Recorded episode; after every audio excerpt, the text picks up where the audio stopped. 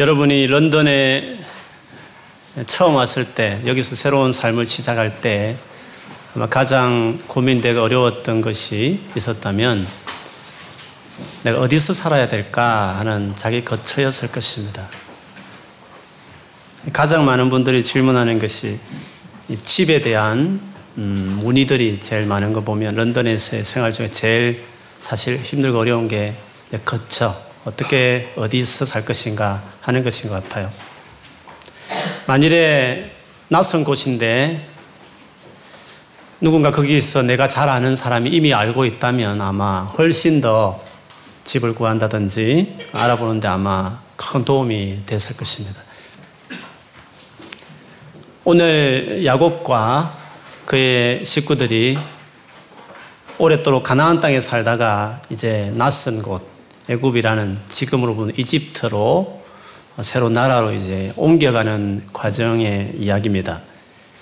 그러다 보니까 아무래도 그들 역시도 애굽에 내려가서 어디에서 살아야 되지 이런 고민이 아마 제일 많이 있었을 것이에요. 그러나 다행히도 그 애굽에 이미 총리로 자기 아들인 요셉이 있었기 때문에 그나마 어, 요셉의 어떤 도움과 인도로 잘 정착할 수 있었다는 점에서 참 다행이죠. 그래서 오늘 내용을 보면 사실 46장 뒷부분부터 오늘 40장, 47장 전체까지 보겠습니다. 그 내용의 주 포인트는 이들이 이제 고센이라는 땅, 어디서 살 것인가 이 부분을 가지고 어, 중요한 이야기를 했습니다. 사실 바로라는 애굽 왕을 만나기 전에 야곱의 야곱과 그 형들과 그 가족들과 그리고 요셉이라는 예굽에 총리되어 있는 이 요셉이 고센이라는 땅에서 먼저 만남을 가졌습니다. 너무 반갑게 맞이했죠. 46장 뒷부분 보면. 근데 그 자리에서 요셉이 거처에 대한 이야기를 아주 장황하게 이야기합니다. 그리고 특별히 자기가 생각하기에는 고센이라는 이 땅이 좋으니까 여기에 정착하기를 어, 요셉이 좀 생각을 했던 것 같아요. 먼저 살았으니까. 가족들 보기 고생이 제일 낫다고 생각한 거죠. 그래서 그러나 그 최종 결정권이 바로에게 있었기 때문에 요셉으로 본다면 먼저 바로를 만나기 전에 아버지와 형제들을 모아놓고 고센 땅에 정착하기 위해서 필요한 어떤 말들을 먼저 준비시키는 과정이 46장에 나왔고 그리고 오늘 읽었던 본문 47장에 보면 그대로 진행되는 내용이 나와요. 그래서 먼저 요셉이 바로에 가서 아, 우리 가족들이 다 내려왔다고. 그리고 이제 대표적인 형제들과 아버지를 데리고 이제 바로에게 갔을 때 정말 예전 그대로 말, 요셉이 미리 말했던 그대로 바로가 도대체 직업이 뭐냐, 무슨 일을 했느냐, 생업을 물었습니다. 그때 그들이 목축업이다. 우리는 목자들이다. 한순간 한 게 아니라 오랫도록 그렇게 해왔다. 이렇게 말을 했더니 바로 왕이 어, 그러면 고센 땅이 좋겠다. 고센 땅에 거주해라. 이렇게 이제 허락이 떨어졌다는 거죠. 왜 요셉이 고센 땅을 중요하게 생각했을까? 이 고센이라는 지역이 계속 언급되는데 왜 고센 땅인가 하는 것을 좀 생각해 볼 필요가 있습니다. 크게 보면 한 두 가지로 생각할 수 있는데 하나는 현실적으로 이 야곱의 식구들이 고센 땅에 살기가 제일 좋았습니다. 지금 애굽 사람들과 지금 야곱의 이 식구들하고는 살아온 배경이 너무 다른데 야곱의 식구들은 주업이 목자였습니다. 우리라면 목축업이었습니다. 가축대들을 이리들이 이동하면서 풀을 찾았어. 그리고 물을 찾아서 이동하면서 그 가축대를 먹이면서 또 겸하여서 이렇게 물물 교환 같은 것도 하면서 이렇게 생계를 유지했던 그게 주업이었다는 거죠. 그렇다면 땅을 고를 때, 거처를 고를 때 그게 주업인 사람에게 제일 중요한 것은 이제 풀이 많아야 될 것이고 그 다음에 물이 있는 곳이 제일 좋았을 것이에요. 근데 애굽이라는 나라를 보면 애굽 사람들은 그게 중요하지 않았습니다. 그래서 어떻게 보면 문명의 발상지인 애굽에서 그 중요한 도시를 이루고 있을 때는 그게 중요한 요소가 아니었습니다. 그렇지만 고센이라는 곳은 어떻게 보면 그 애굽을 중심에서 본다면 조금 위쪽으로 좀 북쪽에 이렇게 위치한 지역이었고 거기는 좀 개간이 다 안 됐습니다. 개발이 다 안 된 지역이었죠. 그러나 나일강 옆에 있었기 때문에 아무래도 풀이 많았고 물이 있어서 목축업을 하기에는 좋았지만 일반 사람들이 살기에는 그렇게 베스트는 아니었습니다. 그런데 야곱의 식구에게는 그만한 좋은 곳이 없는 거죠. 그런 점에서 고센 땅이 그들에게 꼭 필요했습니다. 또 다른 한 가지 이유는 애굽 사람들 보기에 즉 정착해서 살아가는 사람들 입장에 봤을 때 이 떠돌아다니는 사람들은 좀 무시했습니다. 그러다 보니까 이 목축업에 대해서 목축업을 하는 주업을 가진 사람들을 조금 낮춰보는 경향이 애굽 사람들에게 있었어요. 우리 시로 한다면 정식으로 터 잡고 이렇게 집 짓고 살아가는 사람들 보기에 이렇게 딱 정착해서 집도 좋은 거 짓고 나름도 거기서 이게 어, 한 곳에 머물러서 이렇게 살아가는 사람들 입장에 볼 때 히피족 같은 애들 보면 판자나 뭐 천막을 치고 이렇게 임시처럼 지었다가 또 왔다 갔다 하는 이런 애들 보면 정착해 있는 사람들 주민들을 보기에는 히피족들을 보면 조금 이렇게 좀 무시하고 깔보는 그런 입장과 같은 것이죠. 그렇기 때문에 만일에 이 야곱의 식구들이 몇 번 언급했지만 좋게 한 2천 명 정도 됐을 거예요. 종들 뭐 다 치면 한 2천 명 되는 엄청난 숫자인데 이들이 만일에 애굽 사람들이 주로 살고 있는 도시 중심으로 만약 정착을 했다고 한다면 상당히 살기도 힘들었지만 무시를 받았고 인종차별 같은 것도 아마 많이 있었을 것이에요. 그런 점에서 현실적으로 볼 때에 조금 도시, 주요 도시에서 조금 벗어나 있기도 하면서도 풀과 물이 좀 있는 고센 땅이 적절했기 때문에 요셉으로 볼 때는 미리 자기 식구들을 정착시키기 위해서 잘 알고 가장 적합한 그것을 그렇게 정하게 된 것이었어요. 또 한 가지 크게 두 번째 고센 땅이 중요하고 그걸 택한 이유는요. 조금 하나님의 어떤 계획과 뜻에 볼 때에 그, 그것이 옳았기 때문에 더 결정했습니다. 사실 우리가 장세기 전체를 보고 뭐 나중에 또 구약성경 더 읽어보면 알겠지만 하나님의 이 지금 하나님의 백성이라고 하는 이스라엘 민족들을 하나님 지금 만들어가고 있거든요.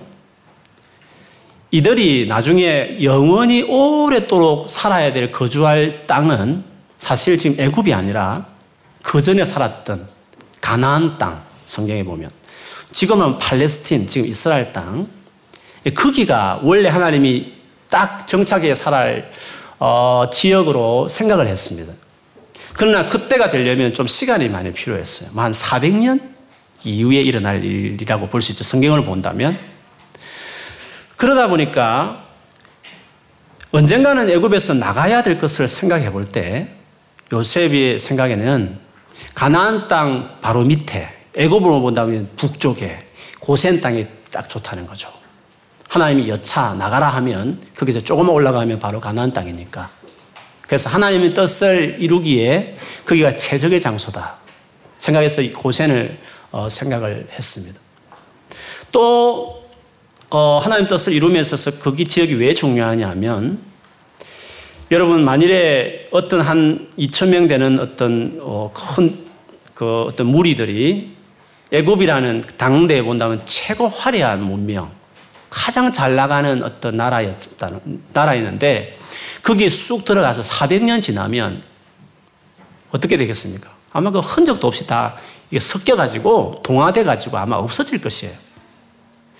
그렇게 되면 400년 후에 데려 나가자 이러면 어떻게 찾을 수가 없을 400년이라는 것이 보통 시간이 아니거든요. 그래서 좀 애굽의 주 무대에서 좀 벗어나 조금 외곽에서 자기들끼리 무리를 이룸으로 좀 거룩하게 구별되게 해서 하나님이 시간이 많이 흘러도 나가라 할 때 그대로 나갈 수 있도록 그런 점에서 고센 땅이 적절한 거죠. 그렇게 본다면 지금 요셉이 중요하게 생각하고 그리고 야곱과 그 형제들이 중요하게 생각하는 것은 지금 당장 뭐가 좋으냐. 당장 어 뭐가 내 앞 뭐 1년, 2년, 10년 봤을 때 어떻게 사는 것이 더 좀 어, 성공적으로 살아가는 것이 이것이 목적으로 삼아서 고센 땅을 택한 것이 아니라 하나님의 원대한 그 계획.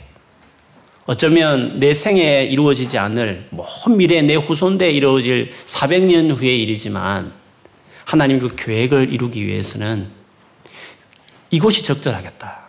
그래서 그들은 모험적이지만 그 하나님의 계획을 딱 생각해 보면서 그것에 맞추어서 자기가 살 곳을 정했다.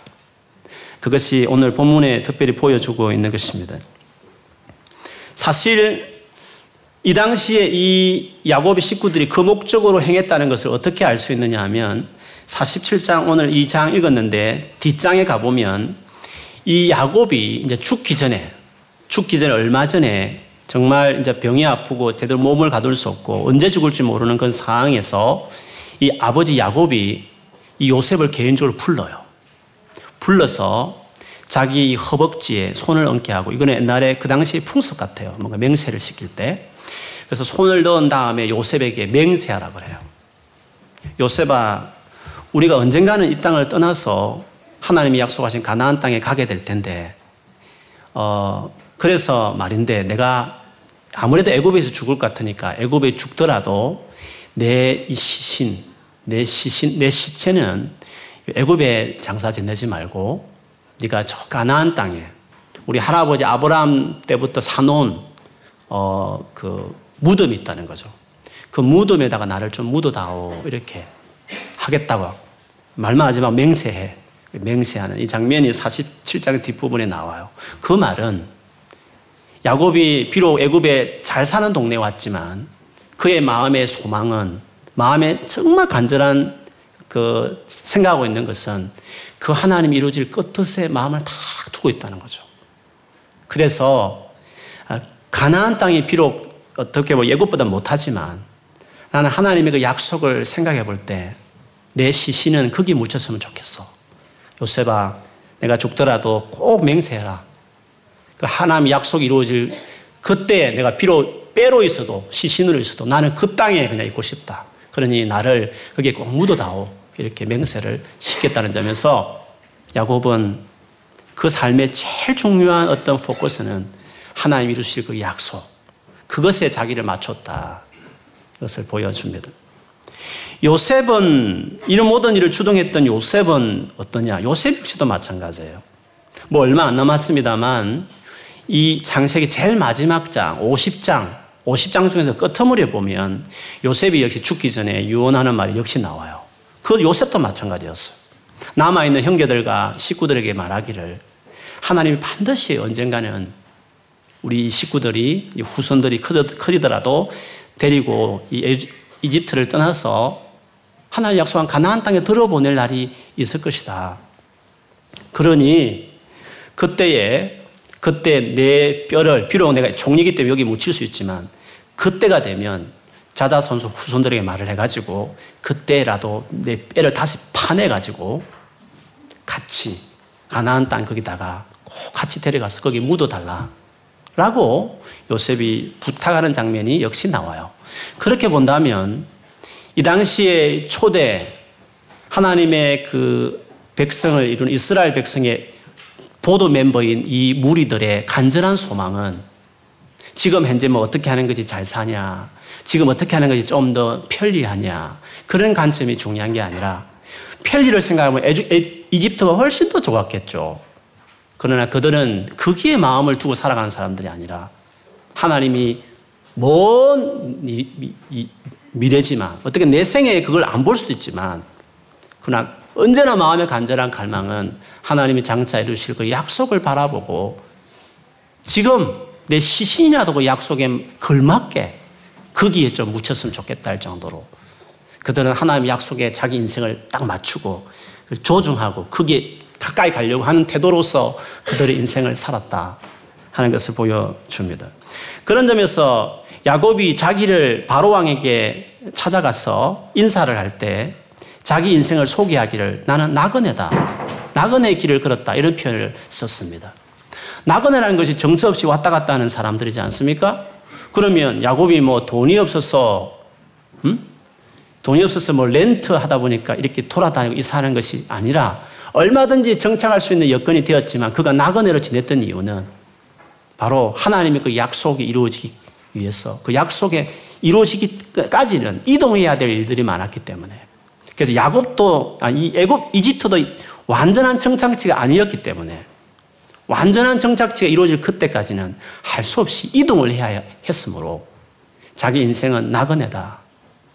일부러 택한 길, 돈이 없어서 그냥 집 구하기 힘들어서 나그네가 된 것이 아니라 그 하나님의 약속을 맞추기 위해서는 나는 평생에 나그네라는 불편한 삶을 감수해야 되는구나. 그렇게 생각을 해서 아예 자기 자신의 아이덴티티를 나그네다. 내 삶은 나그네 같은 삶이다라는 것을 감수했다는 역시도 그들이 얼마나 하나님의 약속에 맞추어서 살았는지를 하는 것을 여기서 보여주게 되는 거죠. 성경을 곰곰이 보면 모든 하나님의 사람들, 하나님을 제대로 아는 사람들은 자기 인생을 이렇게 설정해요. 여러분 복음서를 보면 신약성의 마태, 마가, 누가, 요한복음이 예수님에 대한 이야기잖아요.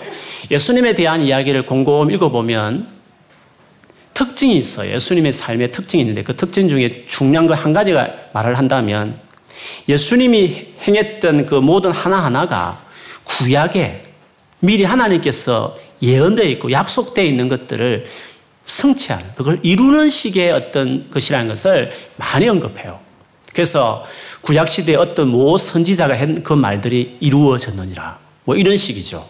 뭐 출생부터, 베들레헴 출생부터, 뭐 학살을 피해서 애굽에 내려갔다 올라온 것부터, 그다음 공생의 기간 동안에 했던 모든 어떤 행동 하나부터, 특별히 마지막 고난과 십자가 죽음과 부활과 성천에 이르기까지 다 구약 이미 했던 그 약속에 예수님은 일부러 자기 삶을 맞추어서 하나하나 삶을 살고자 했다는 것들을 보게 되는 거죠. 예수님 이후로 가장 위대한 사람이라고 한다면 우리는 바울을 이야기할 수 있어요. 바울이 자기 일생 동안 최고 힘썼던 것이 뭐냐 하면 이방 사람들, 즉 자기는 정통 유대인 중에 유대인 중에 유대인이었지만 이방인들도 이제 예수님 오신 이후로 누구든지 예수님 안에서 누구든지 이방인들도 하나님의 같은 백성이 될 수 있다. 같은 상속자가 될 수 있다. 이방인들도 하나님의 참 백성이 될 수 있다는 것을 바울이 성경 전체를 통해서 깨달았어요. 그래서 그의 서신을 보면 얼마나 많은 구약 성경을 인용하면서 사실은 몰라서 그렇지 이방인들이 동등하게 유대인처럼 하나님의 참 백성이 될 수 있다는 것이 그게 구약의 말이었고 이게 복음이 감춰진 복음의 놀란 비밀이었다고 말하면서 자기는 그 하나님의 약속을 이루어지도록 하기 위해서 이방인 성교를 위해서 자기 일생을 다 던지는 그 약속을 이루어지는 그게 맞추어서 자기 삶을 이동도 하고 또 자기 삶을 헌신하고 그렇게 살았다는 것을 보여주게 되죠.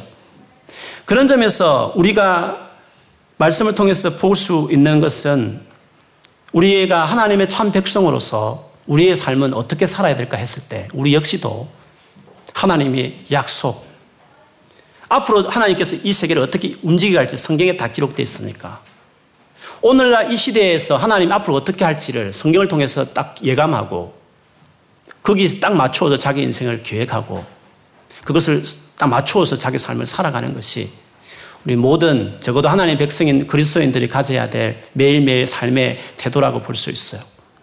여러분이 세상을 살면서 혹은 미래를 결정할 때 어떤 어떤 기준으로 결정하는지 잘 모르겠지만 이것이 하나님 백성들이 미래를 어떻게 선택을 나아갈 때 이것이 제일 중요한 하나의 원칙과 같은 거예요. 만일에 여러분이 주님이 어떤 우리에게 계획하신 그 약속과 그 뜻에 계획에 큰 어떤 방향으로 본다면 구체적일 수, 어떨 때는 구체적이고 어떨 때는 구체적이지 않을 수 있지만 어쨌든 하나님이 그 말씀에 맞춰서 여러분 인생을 딱 고정시키고 거기에 조정해서 순종하고 걸어가기 시작할 때 비로소 하나님이 여러분을 통해서 일하시는 것을 경험하기 시작해요. 간정이라는 것은 여러분, 하나님이 살아계신다는 것을 경험하는 것이라는 것은요, 그것은 컨디션이 있는데 우리가 그 하나님 교회에 맞추어야 되는 거예요. 물론 경험이라는 것이 뭐 신비적으로 뭐 또 환상을 보고 뭐 음성을 듣고 이런 식의 자꾸 경험을 생각, 너무 제한적으로 보지 마세요. 뭐 그런 것도 있지만 더 중요한 것은 그냥 내 삶이 쫙 흘러가는데 삶의 내용들을 보면 야, 하나님이 정말 인도하셨구나 하고 말할 수 있는 너무 감사할 일들이 많은 그런 거 있잖아요. 그런 의미에서 막 감동이 되고 막 감사가 되고 기쁘고 막 내일이 기대가 되고 그런 거 있잖아요. 그런 의미에서 하나님 뭔가 함께 하셔서 하나님 내 인생을 이끌고 있다. 정말 내 삶을 인도하고 있구나 하는 것들을 그때 경험할 수 있어요. 만일에 예수를 오랫동안 믿어도 하나님 살아계신 것을 경험하지 못한 분들은 이유가 하나예요. 자기 마음대로 사는 거예요. 자기가 보기에 그냥 세상에 성공하게 된다고 생각하는 그냥 그렇게 자기 인생을 결정하는 거예요. 하나님 그냥 내 인생 잘 풀도 도와주는 신이죠. 뭐. 나쁘게 말하면 내, 내가 부리는 종이죠. 뭐. 내 인생 풀어주는 잘 되게 하는 도움 주는 음? 그런 신의 그, 그게 우상이라 그게 우상 숭배라고 이야기하는 자기 욕심을 채우기 위해서 신을 이용하는 것과 같은 거죠.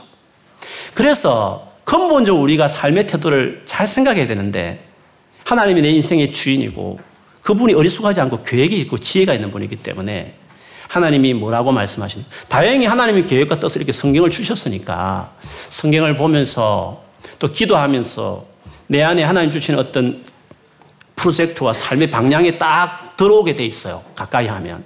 그래서 그 방향에 맞추어서 내가 런던에 살아야 되나? 내가 한국을 가야 되나? 내가 미국을 가야 되나?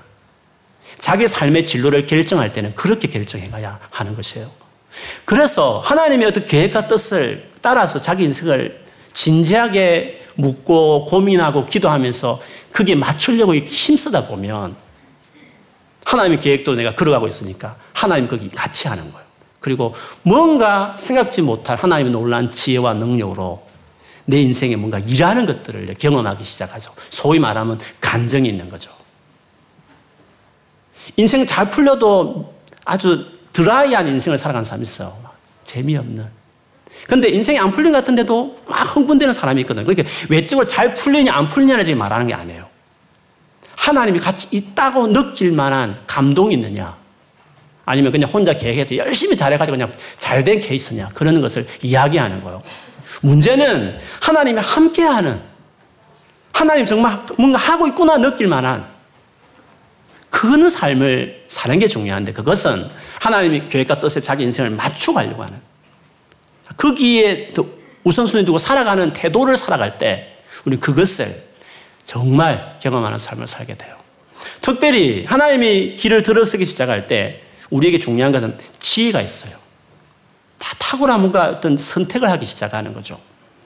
오늘 요셉도 그렇지만 야곱도 그렇겠지만 이들이 지금 하나님의 약속에 맞추는 인생을 살았기 때문에 그들이 나타나는 지혜들이 있는 거죠. 특히 요셉 같은 경우에 보면 고센 땅에 정착하기 위해서 미리 무슨 말을 해야 될지 그 그대로 또 바로 그대로 묻거든요. 정말 탁월한 지혜죠. 뿐만 아니라 그 47장 13절부터 쭉 보면 기근이 이제 5년 동안 기근이 일어나면서 그 애굽 전역에 이 기근이 일어난 이 백성들이 난리죠. 우리로 하면 경제 경제 대공황, 아주 경제 쇼크. 어떻게 보면 나라가 하루아침에 몰락할 수 있는 엄청난 경제적인 충격적인 사건이 일어난 5년 동안 진행된 거란 말이죠. 5년 동안 만약 정치를 잘못해버리면 애굽이라는 나라가 그냥 없어져 버릴 수 있는 위기 상일 수 있는 거죠. 아니면 너무 사람이 힘들다 보면 어, 민심이 이렇게 서로 사나워지면 폭동도 일어날 수 있는 것이고 그렇지 않습니까? 나라라는 것이. 그래서 정말 위기 촉발한 상황이 어려운 상황인데도 오늘 요셉이 보면 하나하나 돈을 먼저 받고 양식을 풀고 또 그 다음에 돈이 다 이제 없으니까 이제는 그 가축과 땅을 다 사서 대신 또 그걸 또 풀고 나중에 그것도 없으니까 그러면 세금을 이제 25% 세금을 받는 조건으로 그들을 마치 한 직장의 직원으로 실업자들 가지고 채용하듯이 직원을 채업해서 25% 세금을 받고 평생에 국가에 바치면 그 당시에는 75%는 네 마음껏 쓰라고. 그렇게 해서 그 위기 상황 가운데서 토지 계획을 이루면서 그 나라를 아주 위기 상황을 잘 통과하게 되는 아주 이 탁월한 지혜를 그냥 흉년 일어날 거다라는 정도가 아니라 그걸 어떻게 해결하는지 구체적인 이런 결정들은 정말 어, 놀라운 지혜가 아닐 수가 없는 거죠. 물론 이 본문을 보면서 어떤 삐딱한 사람들은 자유인들을 바로의 노예로 삼았다. 요셉이 그 역할을 했다. 뭐 이렇게 보는 분들도 있어요. 뭐 그런 글귀를 여러분 혹시나 읽을 발걸할 때가 있는데 그거는 우리 생각이죠. 왜냐하면 당시의 사람들 봤을 때 그런 위기 상황에 봤을 때 그 당시에 장본인들은 어떻게 봤느냐 하면 47장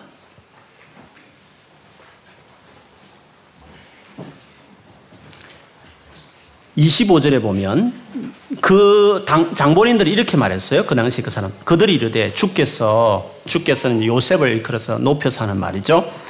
그들이 이르되 주께서 우리를 살리셨사오니 우리가 주께 은혜를 입고 바로의 종이 되겠나이다. 그 당시 그 백성들은 자기를 살려줘서도 고맙다. 너무 고맙다.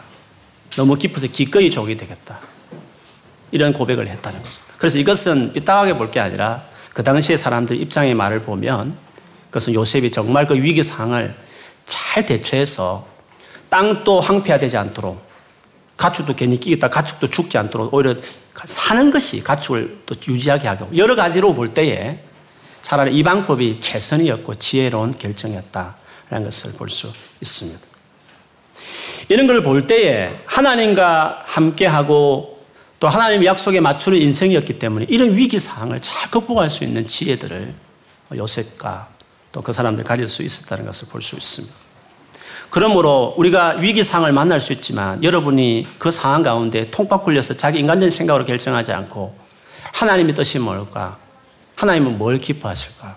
힘들지만 거기에 맞춰서 딱 삶을 조정하면 그 어려운 위기 상황에도 불구하고 놀랍도록 하나님 지혜 주셔서 잘 이렇게 거쳐나가도록 하나님께서 하신다는 거죠. 그래서 디모데후서 2장에 보면 바울이 죽기 전에 마지막 그의 영적 아들인 디모데에게 편지를 쓰기 시작해요. 그래서 하나님 앞에 신실하게 살아라. 지금 우리 본문을 한다면 하나님의 약속에 맞춰서 살아가는 인생이 되라. 그것을 세 가지 예를 들어서 군사의 모양으로. 그 다음에 두 번째로 어떤 경기하는 운동선수로. 마지막으로 농부같이. 그렇게 신실하게 살아가라. 라고 말을 하죠.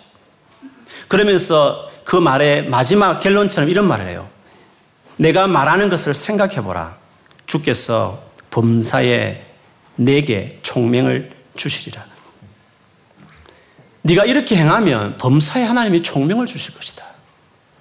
왜? 하나님과 같이 가는 그 길로 하나님 약속에 맞추는 인생이었기 때문에 정말 어렵고 막막하지만 하나님 딱 총명을 주셔서 그 위기를 잘 거쳐나가게 제대로 그 길을 지나가게 하나님이 하신다. 그게 놀라운 것이죠. 같은 어려움을 당해도 그게 놀라운 것이라고 볼 수 있어요. 그래서 우리 믿는 사람들은 세상을 살아갈 때 어떻게 살 것인가? 나는 앞으로 어떻게 살 것인가라고 생각해 볼 때, 특별히 여러분 선택의 기로에 있거나 미래에 대해서 고민을 많이 하신다면, 그때 우리가 딱 생각할 것이 있는데요. 이렇게 사는 것이 성공하는 건가? 이렇게 하는 게 돈을 많이 버는 건가? 이렇게 하는 게 직장을 잘 얻는 것인가? 이렇게 하는 것이 내가 앞으로 어, 많은 것을 수익을 얻을 것인가? 이런 결정이 아니라 이것이 하나님의 뜻에 맞는 것인가? 애굽이 더 잘 살지만 가나안 땅이면 가나안을 가야 되듯이 하나님이 나에게 내 생애 가운데 혹은 이 2017년을 접어든 이 시대에 하나님이 전 세계적으로 도대체 뭘 하고 있나? 왜 브렉시트라는 것이 일어나고 트럼프 대통령이 당선되고 전 세계 이 새로운 패러다임이 왜 바뀌나? 이게 하나님 마지막 성교를 끝내는데 하나님께서 무언가를 계획이 있나? 전 세계를 바라보면서 이 시점에서 나는 내 인생을, 나의 직장과 나의 삶을 어떻게 살 것인가? 그러니까 내 앞길 그냥 내 어떤 잘 풀리는 길을 선택하는 것이 아니라 하나님 앞에서 나는 어떻게 사는 것이 옳은지를 기도할 때만 묻고 하나님께 마음을 구하고 어쨌든 그걸 뭐 잘 아느냐 모르냐 하나의 음성을 듣냐 못 듣냐 그런 차원을 다 제쳐놓고 중심을 이야기하는 거예요.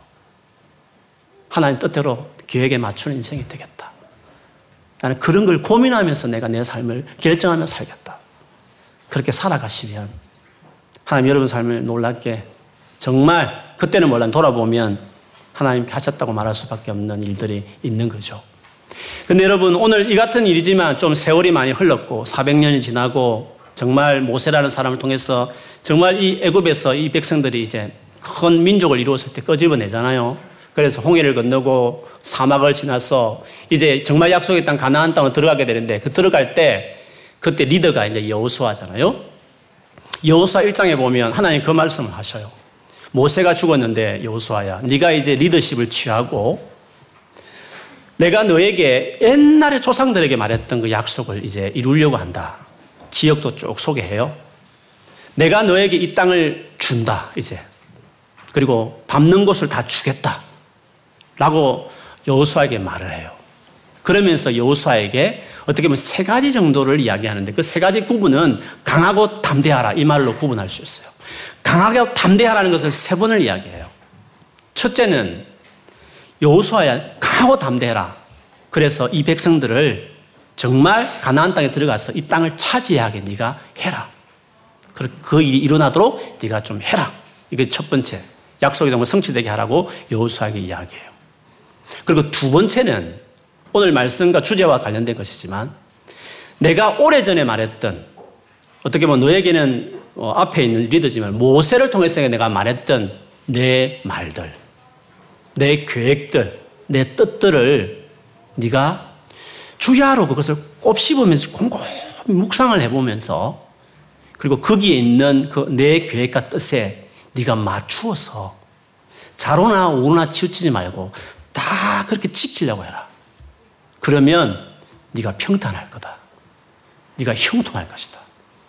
마음을 강하게 하고 담대해서 내가 한, 이미 한 말에 네 인생을 맞추라. 자로도 우러 치우치지 않고 완전히 내 말에 딱 픽스해서 열심히 그렇게 내 약속에 맞춰서 인생을 살아가려고 해라. 그러면 내 길이 형통하고 평탄할 거다. 그 약속을 해요. 마지막 세 번째. 강하고 담대하라고 말하면서 마지막 세 번째는 모세에게 함께 했던 것처럼 내가 네가 그렇게 하면 내가 함께 하겠다. 내가 너와 함께하는 증거를 보이겠다. 너에게 간정이 있는 삶을 만들어 주겠다. 그렇게 요셉에게 아, 여수아의 그 말을 하게 되는 거죠. 그것이 성경에서 우리가 말하는 일관된 주장이라고 이야기할 수 있습니다. 그러므로 여러분 미래를 앞두고 있고 여러분 젊은 분들이 많이 계시니까 우리 장래를 생각하게 되는데 어, 여러분보다는 조금 제가 뭐 조금 조금 나이가 들었잖아요. 그렇게 많이 들지 차이는 없지만 조금 들었는데 돌아보니까 인생 너무 심플해요. 아, 여러분 뭐 지금 진로 고생 고민 많이 하지만 그렇게 복잡하냐? 뭐돈좀돈돈 많이 벌고 뭐 좀 덜 뿐이지 그렇게 인생이 복잡하지 않아요. 잘못 결정해서 그냥 10년 20년 살아버리면 모르겠습니다. 세상에 뭐 성공할 수 있고 안 할 수도 있고 그거는 뭐 여러분 열심히 하면 달라질 수 있지만 진짜 삶에 잘 살았다. 참만 내 인생 너무 멋지다.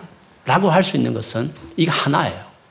적어도 예수, 예수를 믿으시니까 말씀을 드리지만 성경에서 말하듯이 하나님이 약속하신 것을 젊었을 때부터 맞추는 거예요. 그리고 그것, 그 중심으로 자기 삶을 결정하며 살아가기 시작하는 거예요.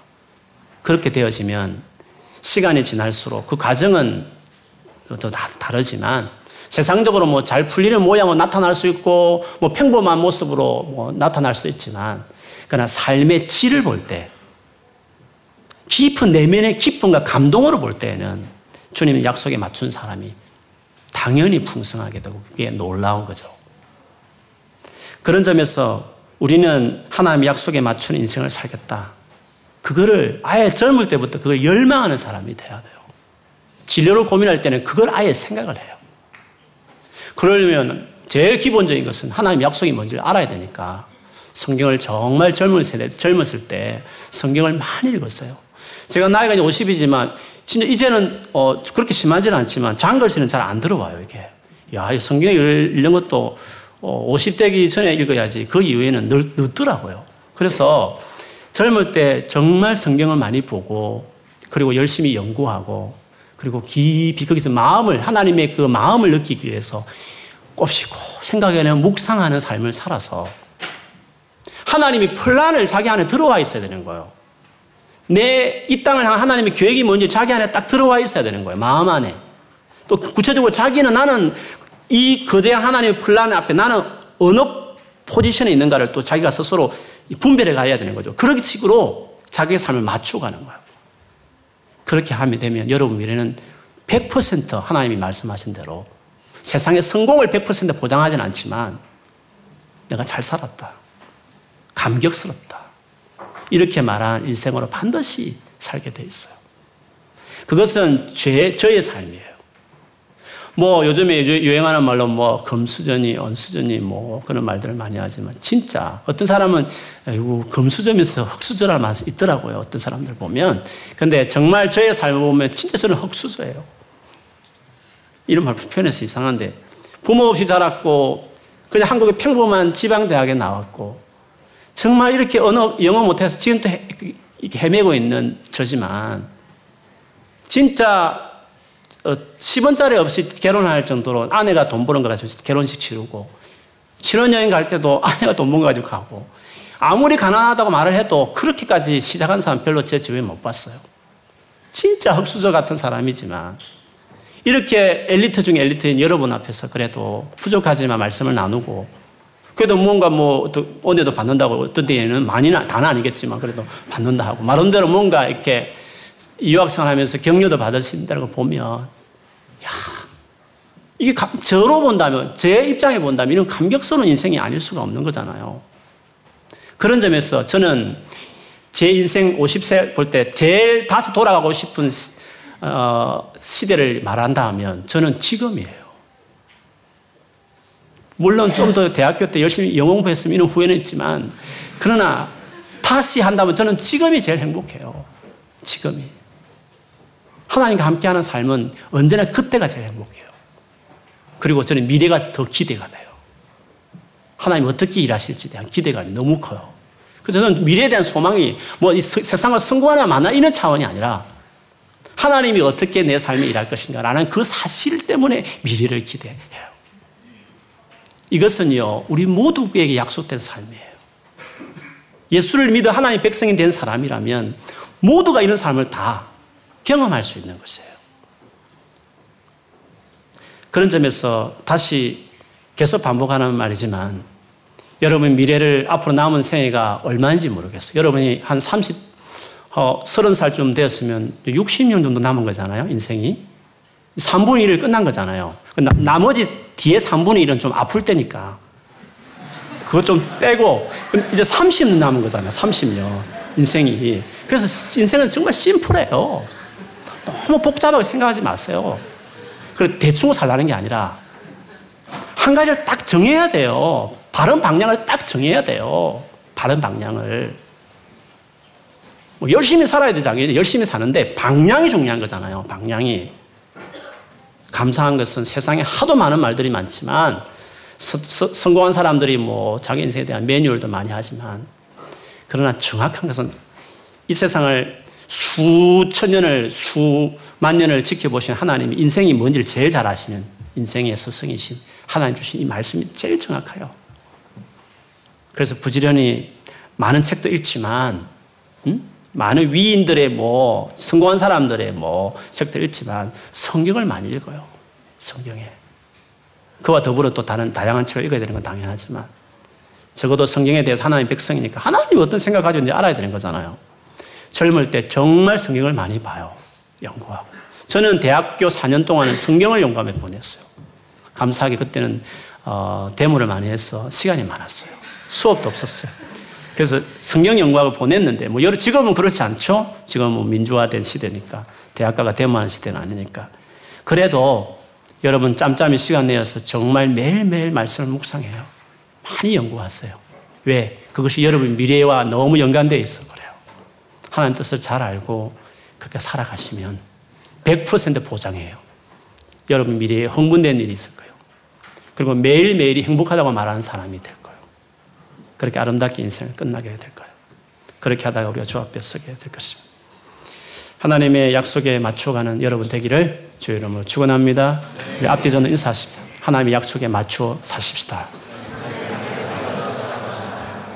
우리 같이 기도하겠습니다. 혹시 현재의 삶의 고민과 또 장래에 대한 여러 가지 어, 참 힘든 고민들을 하고 계신 분이 계시거든 오늘 말씀이 격려가 되었으면 좋겠어.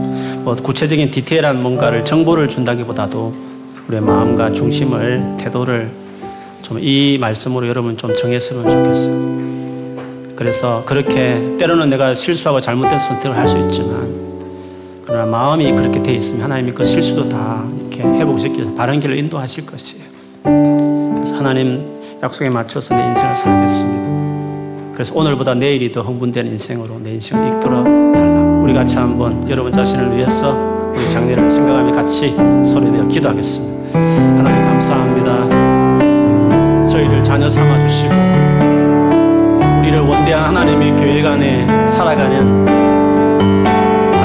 백성이요 하나님의 아들과 딸로 삼아 주셔서 감사합니다. 정말 내 계획과 생각대로 내가 인생을 살지 않고 하나님께서 약속하신 이미 말씀하신 그 뜻에 내 인생을 맞추고 그것을 향해 내 인생을 조종하고 또 그렇게 정말 강하고 담대한